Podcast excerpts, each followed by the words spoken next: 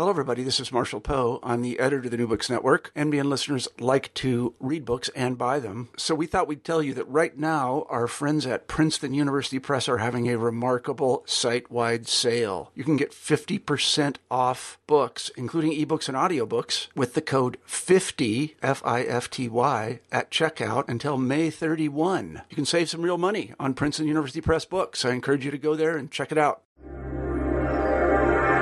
Hello and welcome to New Books in Architecture. I'm your host, Kimberly Zarecor from Iowa State University. Today I'll be talking to Jeffrey Balmer and Michael Swisher, the authors of Diagramming the Big Idea Methods for Architectural Composition, published by Routledge in 2012. In the book, they offer some new insights into the eternal problem of how creativity works. As you'll hear, they're beginning design instructors and colleagues at the University of North Carolina in Charlotte where they teach architecture students how to communicate their ideas and concepts through diagramming. The material for this book developed out of their teaching and the realization that students and professionals needed more resources to nurture their design thinking skills and methods. Of interest to both architects and anyone who wants to know more about the design process, this book explains how and why diagrams work, provides examples of successful diagramming strategies, and offers step-by-step instructions on how to make your own diagrams in two and three dimensions. I hope you enjoyed the interview. Hi, Michael. Hi, Jeff. Hello. Hello, Kimberly. Hello, Kimberly. Today we are speaking with Jeff Balmer and Michael Swisher from the University of North Carolina at Charlotte about their new book, Diagramming the Big Idea Methods for Architectural Composition, that was put out this year by Routledge. And I'd like to start by asking you guys to tell us a little bit about yourselves. And Michael, you can go first. Well, I, I've been teaching um, first year design uh, for a very long time. Um, I uh, um, have been at the University of North Carolina at Charlotte in, in what is now the School of Architecture for 25 years. Um, uh, with the exception of three years where during which I ran the thesis program, I've been in first year um, design uh, the entire time. Um, it's uh, it's what I like doing, and uh, so I, uh, I, that's that's who I am. My background is is that I have an, an architecture degree, uh, BA with major in architecture from Washington University in St. Louis. Um, I studied painting in Germany and uh, received an MFA in interrelated media from Massachusetts College of Art back in uh, 1980. Um, and uh, I, uh, my teaching career essentially amounts to teaching first year anything for a really long time uh, at a lot of schools. Um, uh, I'm a painter. Um, I actually made a living as a painter before I started teaching at University of North Carolina. And um, uh, my interest in first year is because it allows me to re-examine the beginning of the knowledge of design, architecture, art, whatever it is, uh, over and over again. Um, and that uh, that sort of appeals to me. Um, takes on my philosophical side more than anything else. Um, and uh, uh my my uh, contribution to our our uh, collaboration is is that I come in with a fairly strong background in um, uh, visual analysis, visual design, visual principles, um, and drawing, which of course forms the core of how I've always taught. And um, and I lean on Jeff um, for being much more of a, an architectural um, thinker than I am. Um, uh, architecture is part of a visual study for me, um, as a whole. And I, I, without speaking for Jeff too much, I'd say that it's almost the inverse for him, which has been a perfect complement. I think that's enough about me. Thanks, Jeff.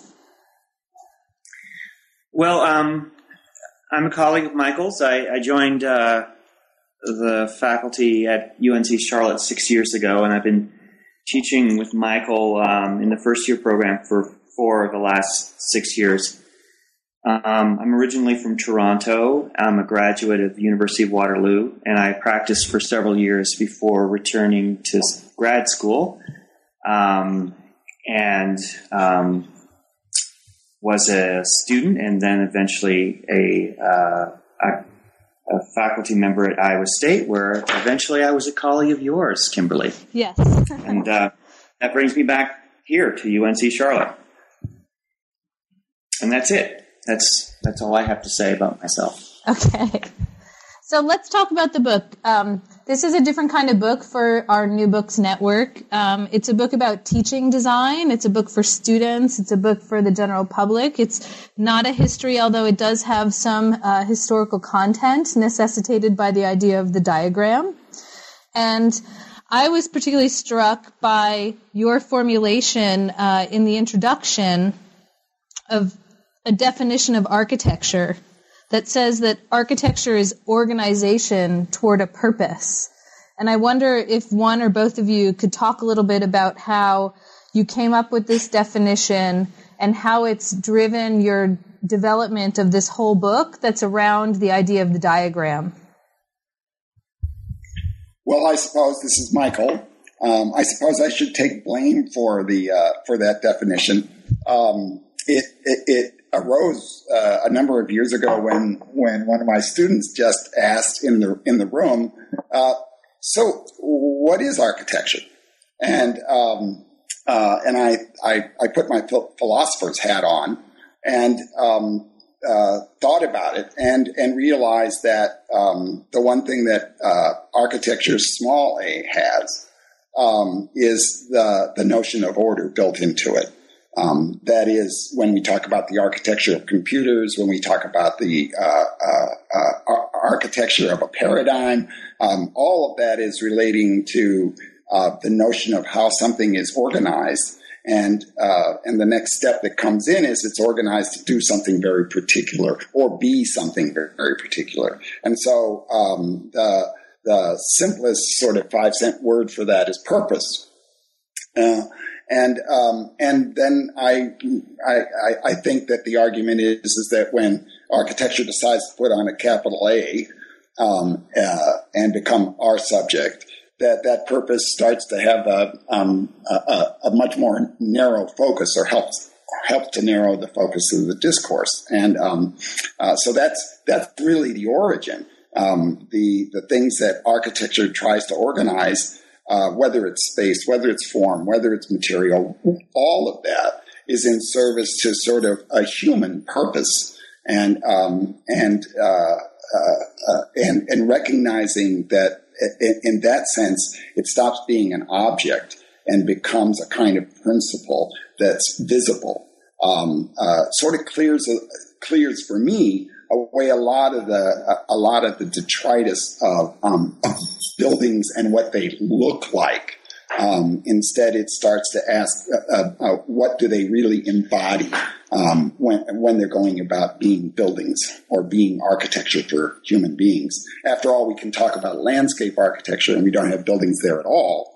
Um, so there must be some sort of correspondence between uh, uh between buildings as architecture and landscape as architecture and, and all sorts of things. And even urban design, I think, which, which is a sort of outgrowth of architecture.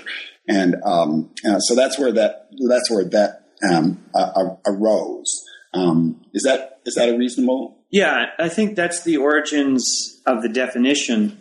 As far as the, this is Jeff, as far as the origins of the, the project, um, it was really a result of uh, my role when I when I started um, was to follow. Uh, I was I was teaching the fall of second year, and I was my task was to follow what uh, Michael and at the time Greg Snyder, who was a colleague of ours.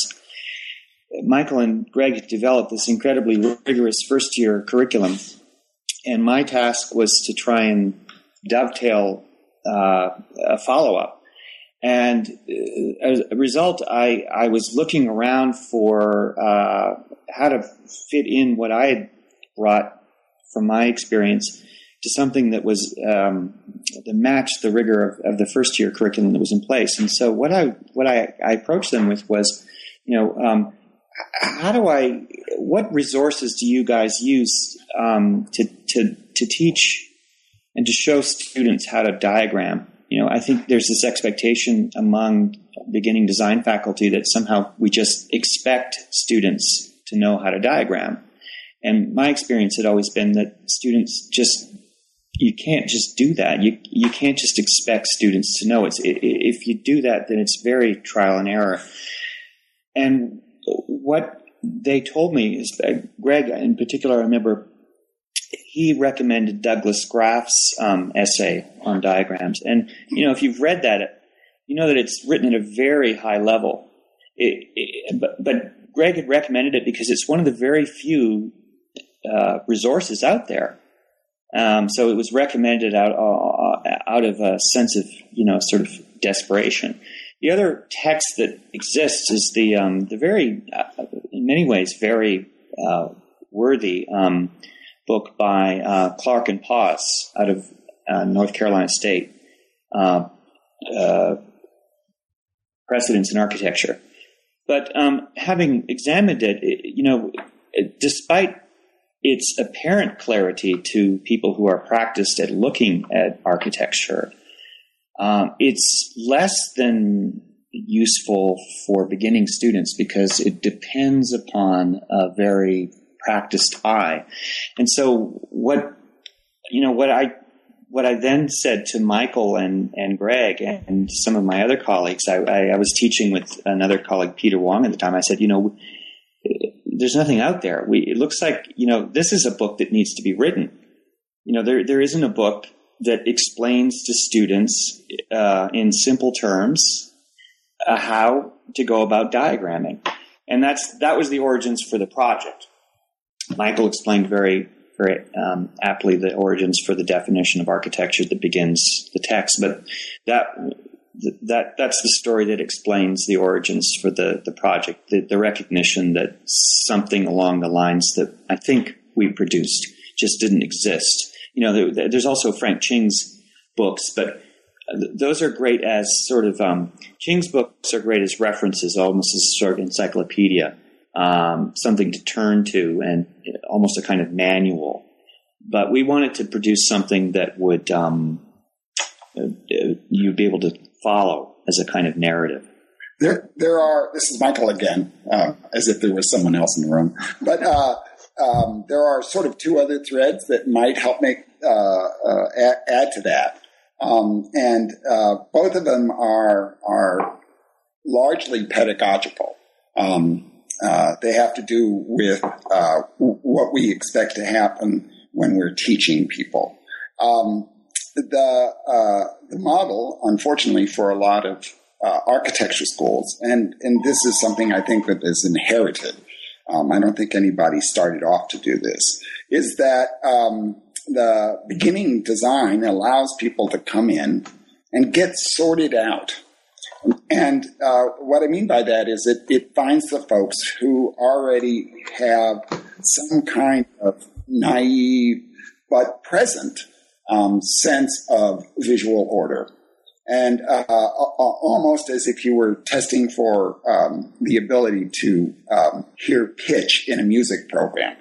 Um, and uh, those those who uh, fall short of that are discouraged one way or the other from going on um, by attrition. And, By attrition, and and so you you you have historically, and this is true of the schools I went to, these uh, sort of horrid numbers of uh, letting in eight people and having one person graduate. Um, and uh, it's almost as bad as law school, you know. And um, the uh, it seemed to me that that was uh, not only uh, sort of tragic, but it took the first year and it wasted it. Um, uh, of teaching, uh, the first year often becomes a kind of uh, entrance examination. Um, and, and, and precisely because there's this screening going on, um, it means that the, the, the pedagogical handoff from first year to second year is often okay, here's who survived. God knows what they know, but they all seem to have what they uh, what it takes. And um, uh, well, you know, not wishing to spend my uh, uh life as a teacher being a screen.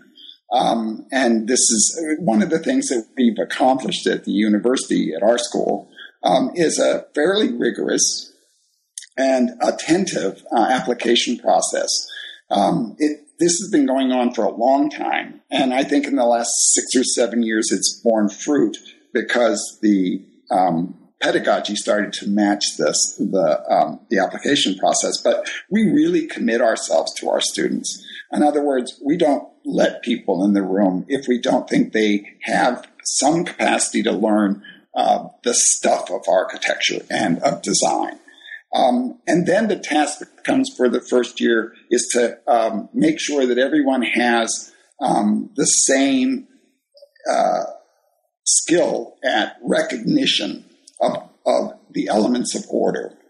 Um, and uh, secondly, they have a sufficient facility at handling the tools of an architectural program, um, drawing, model making, um, and uh, and some intellectual skills as well, the ability to discuss things. Um, and uh, this this leads to hopefully the beginning of a sort of loop between recognition and um, and uh, facility. Um, and, and, and begins that, that sort of uh, iterative process that, that ultimately leads to their ability to talk about what they've done and, um, and to examine what they've done with a real critical eye. So, so the question is then, all right, uh, how do you start that process? And the guiding, the guiding principle that's in the book and, and, and also uh, that comes directly from our teaching is to uh, insist that uh, nothing is uh, nothing is knowable if you can't attach to something that you've done in architecture. In other words, uh, in other words, visual recognition is not passive. Um, uh, it, it, it is the beginning of a process in which you actually make something, whether it's a simple drawing or uh, or a simple model. Um, there is a, a, an attempt to um, build a very strong relationship between one's intentions and one's accomplishments. Um, that is, that doing really uh, proceeds from um, thinking. And um, uh, I'm borrowing here the um, the language of the poet Auden, W.H. Auden, in, a, in an old essay of his called Thinking, Making, and Judgment, in, in which he really talked about uh, writing poetry as a as an act um, more than as a concept, and um, and that this this iterative process of of seeing what you've done and developing a capacity to critique it, the building of what he calls an in, in, in internal censor. Um, it, it, goes on and on until you actually find yourself being able to look at your own work and seeing something that is unique and original, but also that has arisen from uh, a kind of larger tradition. Um, this is the bias of the program. Um, this is what we keep trying to get better at. Um, and so the, the first question is what do we have to tell them to get them to do something so that they understand what they've done? Um, and uh, uh, it, it, is, it, it is saying, in, in, in, effect, we have to start with a blank, uh, uh screen but we provide the elements in there. We don't wait to see what sort of nonsense the students have uh, stashed in their little pocket. We start providing them some tools and some procedures and some language um, for for looking at architecture. And this is where Jeff's insight, um, I, I, think, has uh, led us to use uh, finally uh, to take it out of the realm of that sort of visual training and, and moving it directly toward um, architecture with capital A um, of uh, trying to ask the uh, taking note of the of the notion that architects don't make buildings; they make drawings, they make models, they make instructions, and uh, and it's not too much of a jump to realize that those things, those representations of architecture, are um, in some sense always diagrammatic. Um, so so uh, where uh, Clark and Pause start with the building and then put an overlay of arrows, circles, black marks, whatever it is, uh, in in analysis of an existing building. Um, that that there's a design process in which you sort of accumulate diagrams, uh, almost like a hol- hologram, and at some point or another, you can actually imagine a real building inside of that diagram, so that there is, uh, uh, in, in, a sense, an overlay of the diagram with the architectural act or the architectural experience. That's not all that dissimilar from the pleasure of reading a book and recognizing that there's a thing called plot and character um, that um, and subplot and all those things we learn in uh, English literature courses, or, or, that coming out of a movie, we can actually analyze what's going on in that film uh, as a way of enriching our understanding. And, and, and, in fact, that filmmakers have a language for describing that.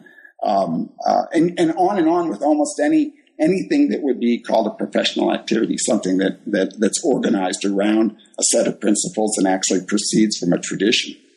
Um, uh, so the so uh, what we what we have here in the book is an amalgam of that process, um, uh, largely extracted from um, uh, the teaching that we do um, because it, it, seemed to be rather successful. But pulling back one extra step and and um, making sure that uh, uh, that that in absence of having us there in the studio, the um, the projects were self-explanatory um, to allow someone to begin to uh, build that process of understanding for themselves uh, outside of our studio. I think that, it's so that, uh, interesting to think about the change in architectural pedagogy that's happened recently that we're finally moving away from a model that sort of cultivates the genius figure, you know, that we're all hunting for the next great designer and instead says that architecture and other design fields are um, knowledge bases that we can teach and that students can learn and that they don't have to come with the perfect eye and they don't have to come as the best artists in the room. But in fact, if we understand architecture as a form of organizational organization of information or organization of, of purpose, that uh, a lot of students who maybe historically hadn't thought of themselves as being the right kind of people to be architects could be brought into the field. And so not only is this um, project of yours to kind of think about pedagogy in a different way and offer tools for other people, uh, a way of, you know, enriching teaching, but it's also in a sense opening up the discipline to, to more conversation and more people and um, linking it to other disciplines that have already gotten to this point a long time ago. I mean, there's very few disciplines left out there that would say that what their job is is to somehow uh, call out everyone who's not quite good enough and only hold on to the superstars. Um, it's certainly not a model yeah, for mean, uh, for success. It's, it's, yeah, you're right. Absolutely, it's it's it's it's uh, very contrary to the even you know the, the the experience that I went through, where you know less than fifty percent of the uh, classmates I started with finished, and uh, it's quite striking because now as a as a faculty member, um, we're going through a process now um, university wide where uh, there are a series of initiatives designed to uh, enhance uh, um, uh, retention. retention among freshmen. And believe it or not, at our university, we as a department are considered a leading example of retention among freshmen. An mm-hmm. architecture school among the highest uh, rates of retention among freshmen. Can you believe it? So uh, it's um, so it's working. It, it's a real sea change, and, yeah. and I think it's an example of um, I think the way that the the way that architecture is going to have to adapt. Not only do we feel it's a superior model, but it, the way that you know education uh, post secondary education is changing, um, I don't think it's going to be viable uh, to sort of uh, hold on to the old way of, of uh, uh, having mass attrition as a sort of standard model as it as it has been in the past. Definitely. I also let me ex- extend on that, I, um, and I, and I can say this because I'm I, am i am not a licensed architect, and um, uh, I, am an architectural teacher. But uh, but uh, my um, my soapbox always sounds like this roughly, which is that the only people who understand architects are architects, then they have failed. Um, it seems to me that uh, this is not a secret handshake. You know, we're not some sort of um, group of Masonic cultists Um, all the Masons hate that. But, you know, um, instead, uh, uh, instead of a secret handshake, that one of the things that we should be doing is saying, being able to say what we do in a simple enough way that ordinary people can appreciate it. And I use that word appreciate in the old fashioned and, and, correct sense of really understand it. Um, you know, when people used to teach art appreciation, it wasn't like, I like that. That's not appreciation. It's, I understand that.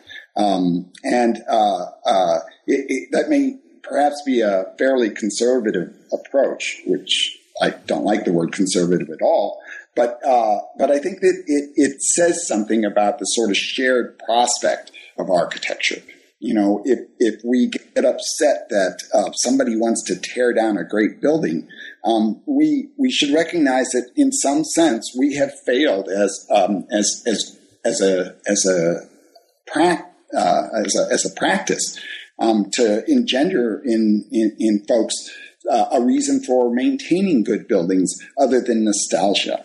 Um, and uh, it, it, seems it seems to me that uh, this is really the big challenge in the future for architecture. You know, it, it is if it is really actually going to become something that fits within a kind of democratic view of the universe, then it has to uh, um, drop some of its more comfortable elitism, which includes the sort of star program, right? Um, mm-hmm. And uh, and uh, make itself clear and accessible and open the dialogue of what it's actually trying to accomplish so that uh, it can actually talk about it. I, I agree.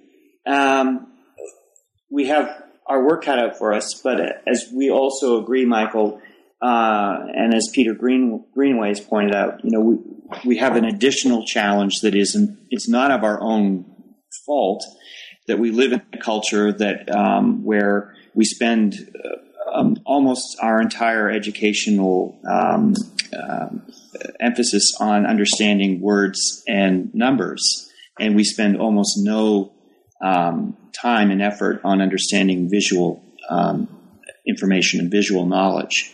And so when we when we get students who start um, architecture school, design school, we're starting with essentially raw recruits. Um, so, so architecture students, beginning design students in general, have a double challenge. And, and those of us that teach them have a double challenge. We're, they're not only facing a new field, um, a new discipline, but they're also entering an entirely new field of knowledge or a new system of knowledge or a new language.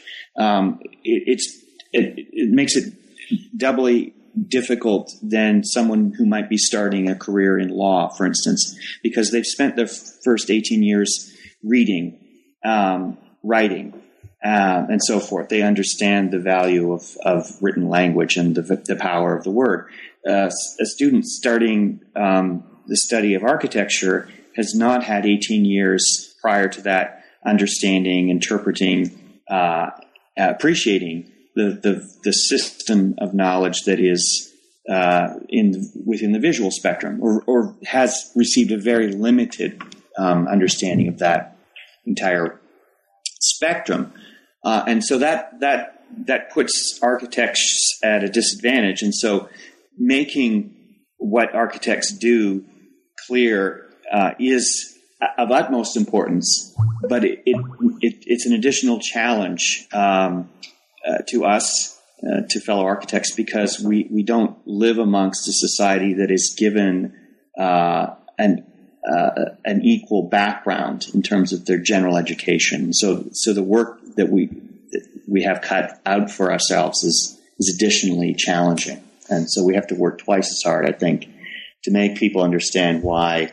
Uh, the threat of a demolition for uh, a, a, an important building is, is extra difficult for us to try and convey to the general public. So let me bring that that idea back to the book because I think what you just articulated about language and building up the student's capacity to use this professional language is really reflected in the way that you organize the book. Um, I think Clark and Pause, if I remember correctly, um, have more of a thematic uh, way of thinking about things that there are different types of diagrams and, and different groups of buildings, and we can use different diagrams to say different things about buildings.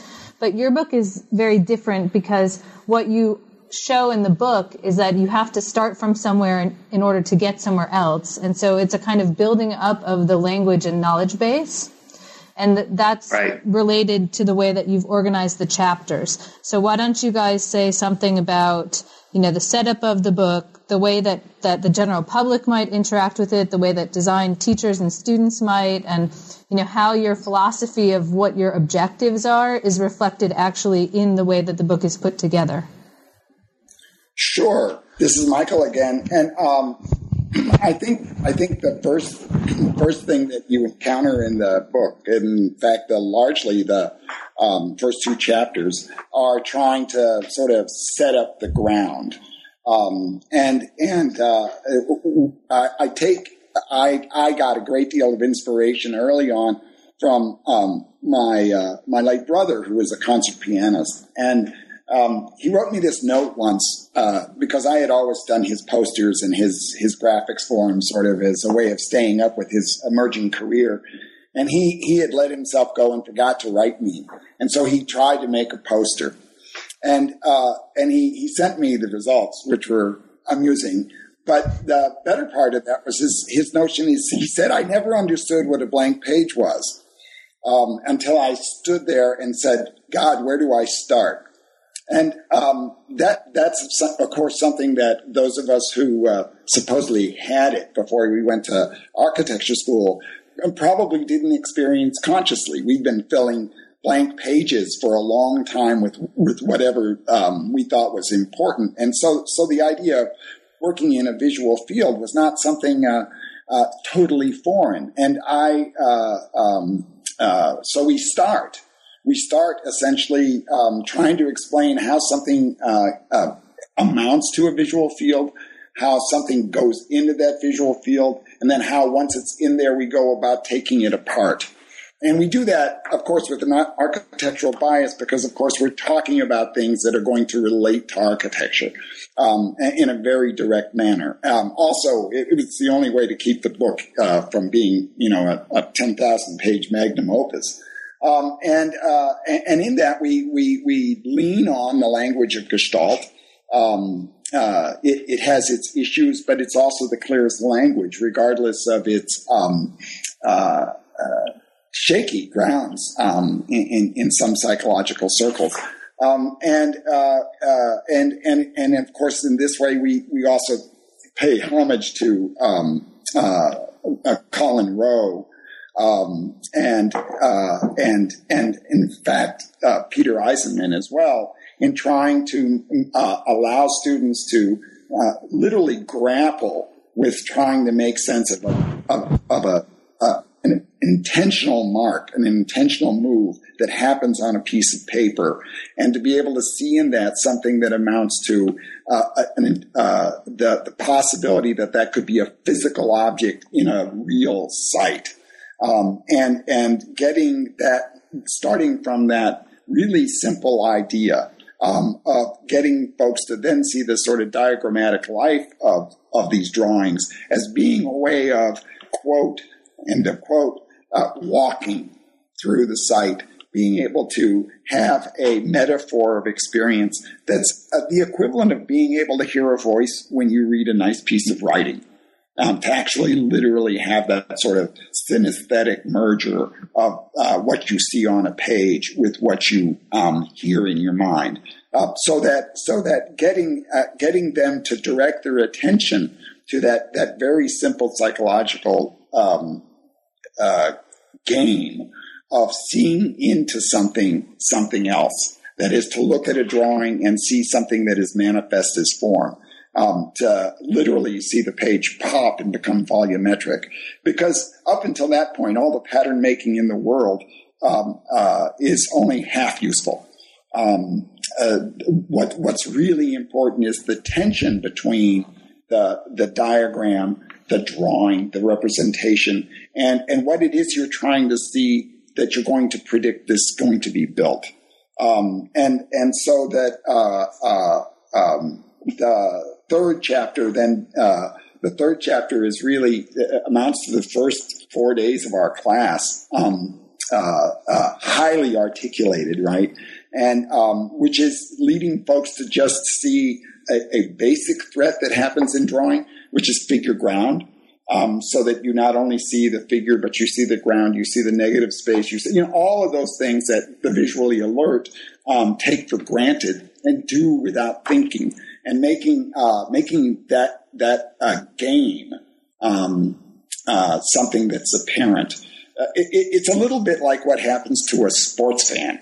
And I'm not a sports fan, but uh, uh, they become very expert at not only just seeing whatever physical activity is going on, but they actually compose in their mind this sort of uh, meta entity called the game you know, where somebody is trying to do something and either succeeds or fails at it. Um, uh, in a sense, they see an, a, a, conceptual diagram, a mapping, a sort of outline of the action, and separate that from the actual action themselves. Um, you know, at the point that they get really good at that, they could coach. Um, because it is that it is that it is that meta sense of being able to see the game at work um, that that uh, uh, that has to happen first. And and in in the um, first half of the book, we walk in a very very careful way through a sort of um, increasing complexity of a sort of architectural reality. Um, although although there's no scale to the uh, first event, um, although I can imagine someone else doing it with scale, but for us, it's it, it's really looking at it as a scaleless thing in which it, you inhabit it with your mind, where where the students draw and then they model and then they draw and then they diagram and then they model and they go back and forth and and our, all our discussions lead off with I, you know, with questions that really bring to the surface what they're learning to do. They're they're learning to be able to sort of conflate their models with their drawings, their diagrams with their drawings, mm-hmm. all of that stuff. Um, and, and build up a, a kind of um, emerging uh, workable consciousness. Um, it, we're at the six week period in the semester as we yeah. speak, and I was talking to my my own little section of uh, fifteen students, and um, you know they're there's a lot of head nodding going on. They they know they're in the game now, um, uh, and uh, um, and this is a good point, right? But it takes a while. You know, it ta- it takes a while for, for um, and uh, uh and at that point, then they can start to uh, assemble an appreciation that is based on their own personal experience. They uh, they are able to see in projects, including their own, things that could be different, whether that's right or wrong. Um, and uh, and then we've sort of succeeded as, as teachers because we've got their interest and their. Um, so it's about a capacity to articulate. Yeah, and, and and they do. They get all of a sudden they can talk about it. I mean, we had a really nice class with everybody, all all all, uh, all sixty students in the room, having a, a, an open discussion as, as one of our colleagues flashed images with the question, is this an axis or a path? And you know, to see a bunch of 18 year olds like get real excited about taking a, a taking a position um, is is uh, it's, it's a it's fun. You know, you go, all right. You know, they they they may be naive, they may not know a whole lot, but that they're starting to look for the right stuff. And and I, I think that you know we we we feel in first year a lot that you know at the end of the first year that's what we've done. We've taught them to look for the right stuff and given them some good manual tools that are intimate with those with those questions. Does that make sense? Yeah, Jeff, do you want to say something also about the structure of the book? Well, yeah, as I think Michael's largely pointed out that um, there's a there's a master structure in terms of the organization of chapter to chapter, and that uh, in in one sense, um, I guess the big picture would be that there's an introduction section. There's an introductory section of the first few chapters. The next several chapters uh, um, uh, given provide an overview for the curriculum uh, or um, that leads from basic pattern recognition uh, ultimately through a kind of uh, fairly complex articulation of three dimensional um, architectonic space. Um, that leads to a pair of chapters, chapters eight and nine, which lead through um, sort of case studies that diagram uh, projects uh, by architects, well-known case studies um, that lead um, them lead. That we work through those case study projects in a very specific way that articulate a set of diagrams that define an, an analysis of those projects. Um, in chapter eight, the, the two projects that we look at are specifically chosen because they uh, exemplify two dimensional architectural analysis. And chapter nine, we look at two projects that are um, more fully realized as three dimensional entities.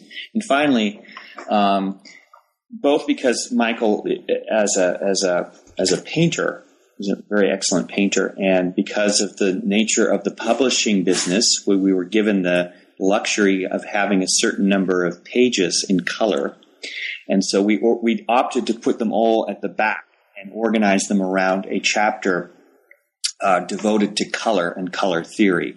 And so that's the final chapter, chapter 10. So these are our 10 books on architecture, as it were.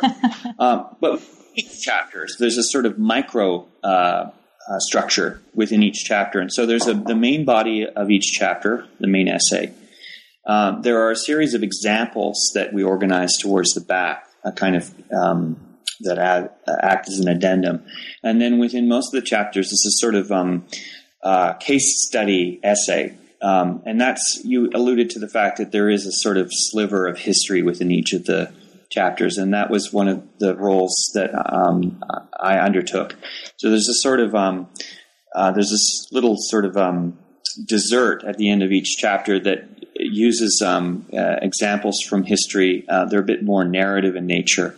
And uh, the, the, um, the role that those little miniature essays was designed to play was to try and embed very abstract nature of the uh, initial discussions, you know, the very geometric abstract pattern uh, processes that we uh, begin with, and to try to embed them in very in very very concrete um, uh, case study uh, precedents, um, and to try and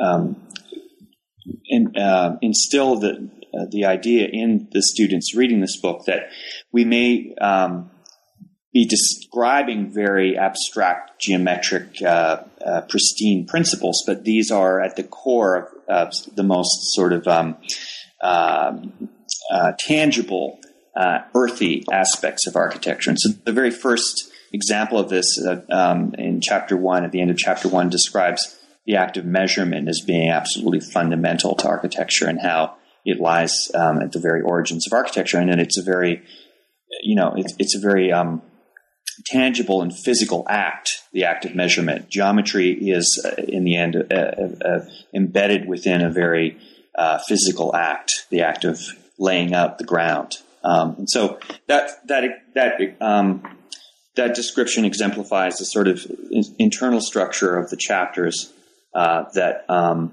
then is played out across a larger structure um, uh, that describes um, the nature of the organization of the chapters as a whole.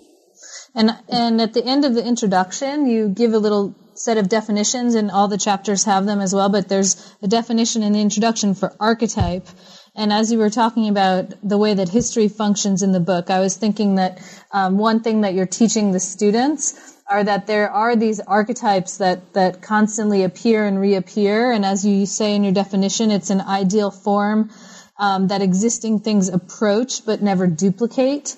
And that the diagram somehow distills for us from buildings of any time period, really, some aspect of those archetypes that we're always duplicating and, and, and never really copying, if that makes sense. And I think it's so important for architecture students to understand that, you know, as a historian, somebody who teaches the design students both design and also history, I'm constantly trying to get them to see that history is not something separate from them and is not something useless, but is in fact the, the um, embodiment of that whole idea of the archetype, the kind of repetition of these core compositions and, and core spatial ideals that people have been thinking about for thousands and thousands of years. And a diagram of Hadrian's Villa is in some sense just as useful as a diagram of the Getty Center in Los Angeles, um, even though they may feel formally or stylistically more connected to something like the Getty or any other example we can think of. And so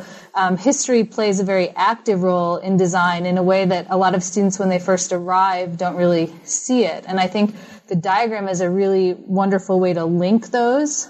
Um, and I right. really appreciate in the book that you you worked hard to do that. That it's not a total abstraction, but in fact, this is a tool for building the knowledge base that includes history. Yeah.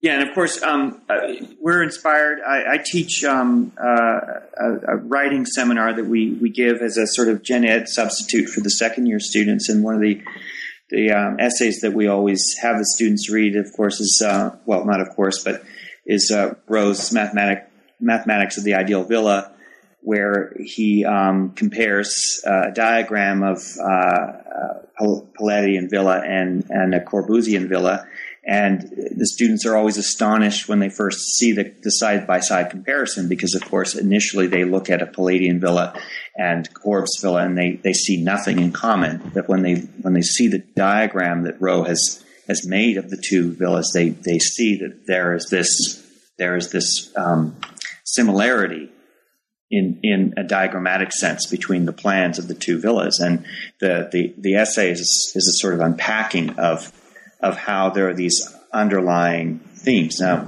you know, some have contested that as a, as a solid analysis, but it does serve as a starting point. And in a sense, um, as Michael mentioned earlier, uh, Rowe, Eisenman, others who have, have sort of uh, played that game um, have, you know, served as inspiration for the way that we've looked at um, the work that was ahead of us in this book.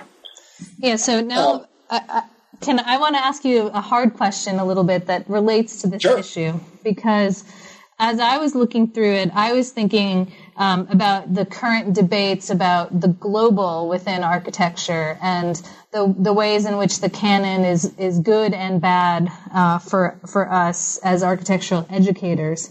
And there's two aspects of this that I want you guys to talk about, um, and and I challenge you to talk about it partly because I think. Um, it's important to discuss it, but also I'm curious to hear your opinion on it. And that is that you've chosen your examples from fully within the Western architectural canon. And you've, you've chosen buildings that at least the teachers are all going to be very familiar with. And there's not a lot of challenge to, you know, what's, what's in or out in terms of importance and, and everything is pretty Western. So that's one side of it. And then there's also this issue of of formal analysis versus some kind of cultural contextual analysis. And you both know that architecture has been really moving to, toward this more cultural model of design. And I think what your book does is reminds us, and something that I always need reminding of, that fundamentally, you know, architecture is a is a formal proposition because we are always arranging things in compositions and in space. Whether those arrangements are culturally informed or not, there, there is still form. So I wonder if you guys could say something about the choice to use these kind of classics as your case studies and also the critique that some people might have that your methods completely take the cultural context out of the discussion. Well, um, this is Michael, and I, I, I, will I will talk about it as the sort of formalist in the crowd, um, uh, and and also about um, my own pedagogical uptick on that. Um, uh, part of the part of the notion of using things that were familiar was so that the graphing of our ideas to architecture would be more uh, more easily done. Um, uh, I uh, that is that these are these are not esoteric projects. These are almost archetypes. Um, and uh, if the majority of them are in the Western canon, um, uh, I, and I again only speak for myself, so am I. Um, and I, I, I, I personally distrust um, people who drop in uh, like interested tourists and start making comments about other cultures. Uh, the way that I defend that is uh, um, I, I, think back uh, it, this, to something that happened when I was a student. I was talking to um, uh, Buford Pickens, who was this wonderful scholar of American architecture who also happened to be an architect. And um, uh, Buford and I were having a discussion. I, I really loved him. I was his slide guy. Um, I used to sit in the back of his class and push buttons for him. Um, but uh, we were talking, and he looked at me with with that sort of like tired look of that I probably have on my face because he was about sixty five at the time, and said, "Swisher, here's the deal. As soon as you put four walls around something, you have a courtyard. You have to see that. You have to understand it. All buildings start from that proposition. Now go away and think about it for a while. And I, it, it's safe to say that I've carried that around for some 40 odd years, that, that the defining of space, um, regardless of the cultural context uh, or whatever political commentary, and I don't use that uh, um, as a dismissive, uh, but uh, is still at play. Um, and it's at play in all cultures. It's in play whether they're stacking mud in a circle like our little project, of the Banpo hut, um, whether they're uh, uh, or, or, they're or they're the the, the structure of, um, of, of Mies's glass, um, trying to make walls around a courtyard that's called the interior. And um, so, so I, uh, uh, for me, when I would argue for our the projects that we ended up doing, part of it was is we needed formal clarity, or we would be writing another book. And um, and if you look at the structure of our text, we have 1,200 images in there. This is pulled, this is called from, and, and this is not bragging, from about 6,000 that we use on a routine basis while we go about teaching the first and second semester of our, our program. Uh, and so part of this was, uh, uh, you know, what do you edit out in order to be able to finish it all? In order to be able to have an articulate, uh, uh, uh, an articulate trail there's a, a, a, a, kind of compression that goes on through the text because we're trying to teach the basics. The first four, first four chapters of the book, so that's roughly 80 pages out of 250, are uh, cover the first week um, in terms of the projects. The next two chapters cover the next five weeks. The next chapter covers another five weeks, and the final two chapters cover an entire semester. Um, this is, uh, uh, as a narrative, that was a real challenge. And, and, and I think that as tempting as all those other things were, I, I you know, I, I, certainly have certain um, beliefs, and I know that Jeff does as well. Um, I think that that would have gotten in the way, would have muddied the waters. I'll take the criticism of being a Western person because I am. Um, I operate inside of the Western canon because otherwise I would be insincere. I, I know that the Vedics uh, came up with the Pythagorean theorem. I think that's great. I also think it's just an interesting piece of information. What what matters is is does that thing have any life right now? And we we we it, it, part of the uh, uh, part of the benefit of grabbing some of the canon um, is um, is to is to grab some of the canon and make it work as an educational tool and not as a cultural tool. Um, uh, you know, I, I, I, would love to have someone who was, you know, uh, uh, an architect in India look at this and tell me something that I, I missed or screwed up. But I certainly don't feel very good at being able to go, well, if I was, you know, if I was a non Western architect, what would I look at this? Ah, I don't have that answer. That w- it would be extreme hubris to pretend that I actually could concoct that. Now, that's my point of view. Um, but mostly, I it, mostly it was for me. It was not a matter of thinking it out as an intention, as much as it was accepting it as a limitation of a book that's got 250 pages to do way too much. Jeff. Well, I would. Well, as far as bias goes, um, I, I was working within my own limitations. Uh, Kimberly, as you know, I've taught a lot in Rome. Um, not only are the examples we've listed within the Western tradition, but you'll note, um, with few exceptions, that they're they're also very um, uh, they're, they're, they're, very focused on Rome itself.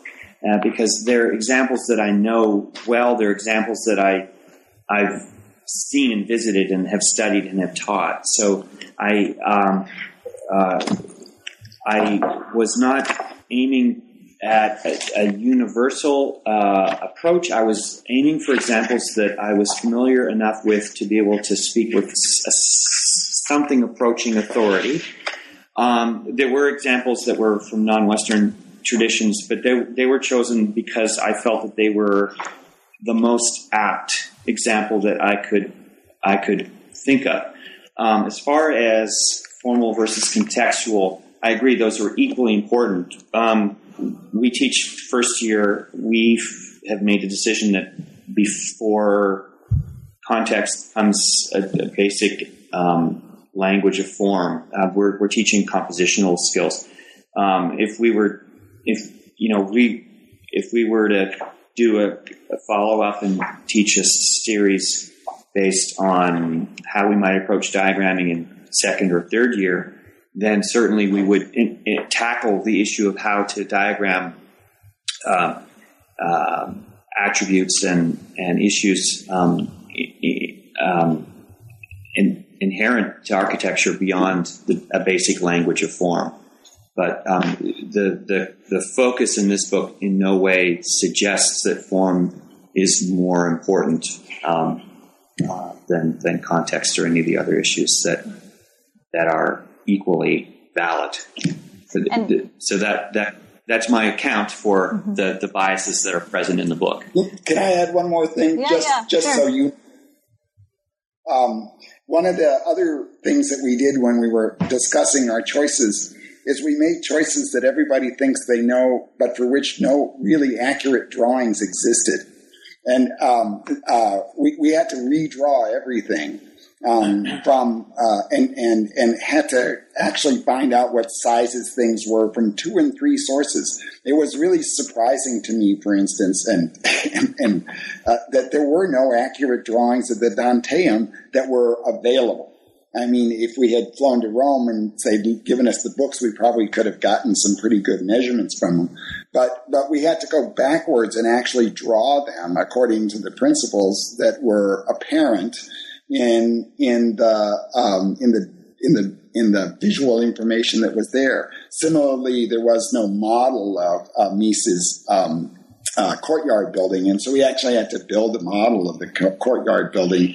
Um, and like, uh, and McCarter was doing the same thing actually at Washington University in St. Louis. We we built, um, uh, uh, you know, our our our remeasuring of the Danteum measured his. Our redrawing of um, the uh, uh, of Kahn's Exeter Library of all the floor plans were were highly accurate, and um, and and if you oh, oh, uh, superimpose them over almost all the published drawings.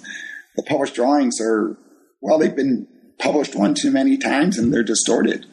Um, so it was it was uh, it was nice to finally actually take four canonical buildings and make sure that within our text and our explanation we hadn't borrowed the same old tired images uh, and made um, um, sort of gestures at it. We actually took the time out to go and rework and rediscover exactly what was going on formally in there. Um, uh, it, it took a while. Um, and uh, and I think that that's actually one of the nice things in the book is that uh, much like Simon Unwin's uh, uh, uh re- recasting of the um, Barcelona Pavilion in his book um, Twenty Buildings That Every Architect Ought to Know, um, he he restored some of uh, Mies's logic to the um, in its availability to the general discourse, um, which you know beats beats the heck out of um, you know the same tired photographs from 1935. And and I just want to make sure that you know that I'm I'm asking you to talk about it because I think it's important to to be explicit about this. And I actually applaud the choices that you made. And there's a reason that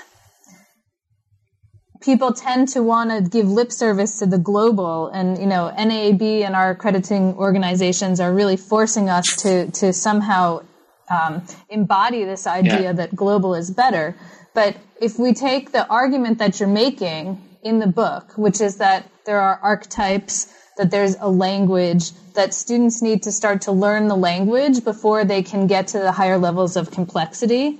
In some sense, it really doesn't matter what examples that you're using. And I think that uh, the the choice to use buildings that you know well or that are buildings that you feel have been um, important in your own architectural lives, and then also to make sure that you sort of embody them new by really looking at what they should be and redrawing them and building them.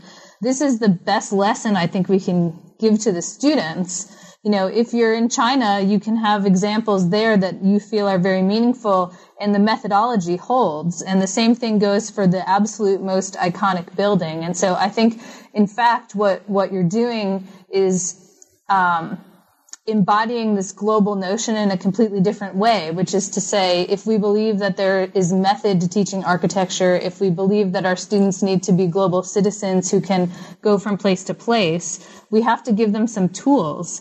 And this isn't, this is not about the canon, this is about the tools. And so I, I'm asking you to talk about it because I think it needs to be said. I don't want to leave it as an undiscussed issue because I think you can hold this up and say to people, you know, this is not about whether the examples are from Rome. This is about teaching our students to be able to be good designers.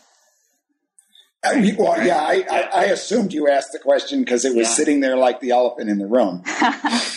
yeah, but well, I, I, think some people might not have wanted to talk about it. at work too, but I agree. I mean, if I were, if we were to um, ask uh, one of or two of our colleagues uh, from who have expertise in other parts of the world, then I would I would have the expectation that they would choose examples uh, that they were more familiar with because that they would then be able to draw the same lessons and they would be able to um, uh, extract those lessons uh, and and reveal them to the to the students um, based on their their deep knowledge that is embedded within those projects, and the, the students would then be able to carry those lessons uh, to to where to wherever they to wherever they found them useful.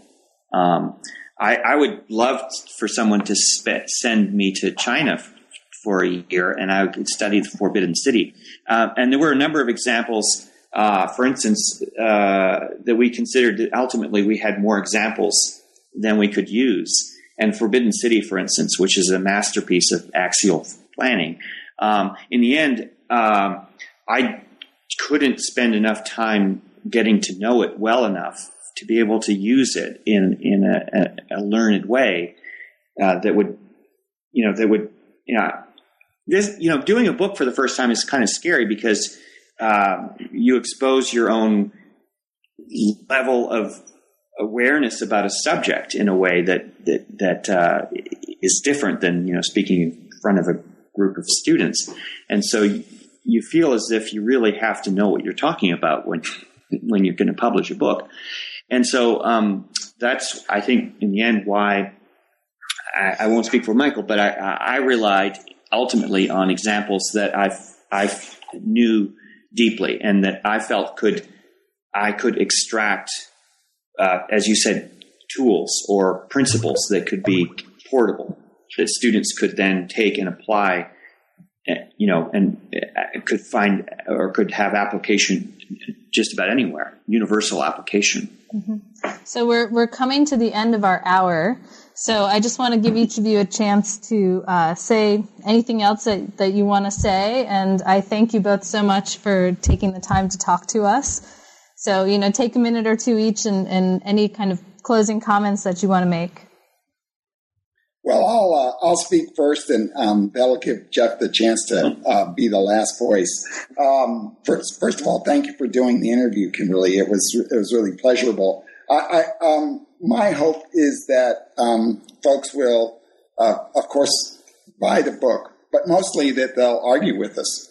Um, uh, if in fact we're going to try and have this thing move forward, I think I'd like to know how it fails from another point of view, um, what would make it a better a, a better target? Um, what what what things got left in there that are too um, local to our own teaching, and which things seem to have a broader um, a broader reach? Because uh, that's something again I cannot imagine um, I, I, would really rely on on commentary because I, I, I would like more than anything else to have the chance to do a second edition and and make it the broader text that it was it's trying to be, um, rather than the local reporting of um, two folks who are working real hard to do their job. Well, I would follow up in the same vein, and I would say that that I would use the word discussion because I'm Canadian rather than argument. and uh, there, I managed to finally get in a Canadian joke. Um, uh, the venue for that could be anywhere. Could be, you know, hopefully uh, we'll have a chance to, to, meet people who have taken the time to read the book, and we thank you for this opportunity. But a, a, wonderful venue. I'm going to put a plug in here because I'm, I'm you know, we're past contributors, and and um, I'm a past co-chair of uh, the Beginning Design Conference, the NCBDS, which this year is going to be held uh, hosted by uh, Temple University. Um, uh, Beginning Design Conference is a, a wonderful venue for people who are really interested in pedagogy. And it sounds as if we're only interested in people who teach design and first year, but that's not the case. And we've had a lot of historians come and talk about what they do and the way that they deliver uh, history and the challenges that they face as well. And it's not limited, uh, again, not just to architecture, but to anyone who teaches design. And that we have amazing discussions, both in a formal setting and also, you know, off off off the record. And um, I, I I'm putting that plug in because you know, a lot of people are really passionate about teaching, and I, I having venues for you know pushing the envelope, pushing things forward, um, developing ways of um, you know extending the discipline of of teaching and, and making things uh, you know less.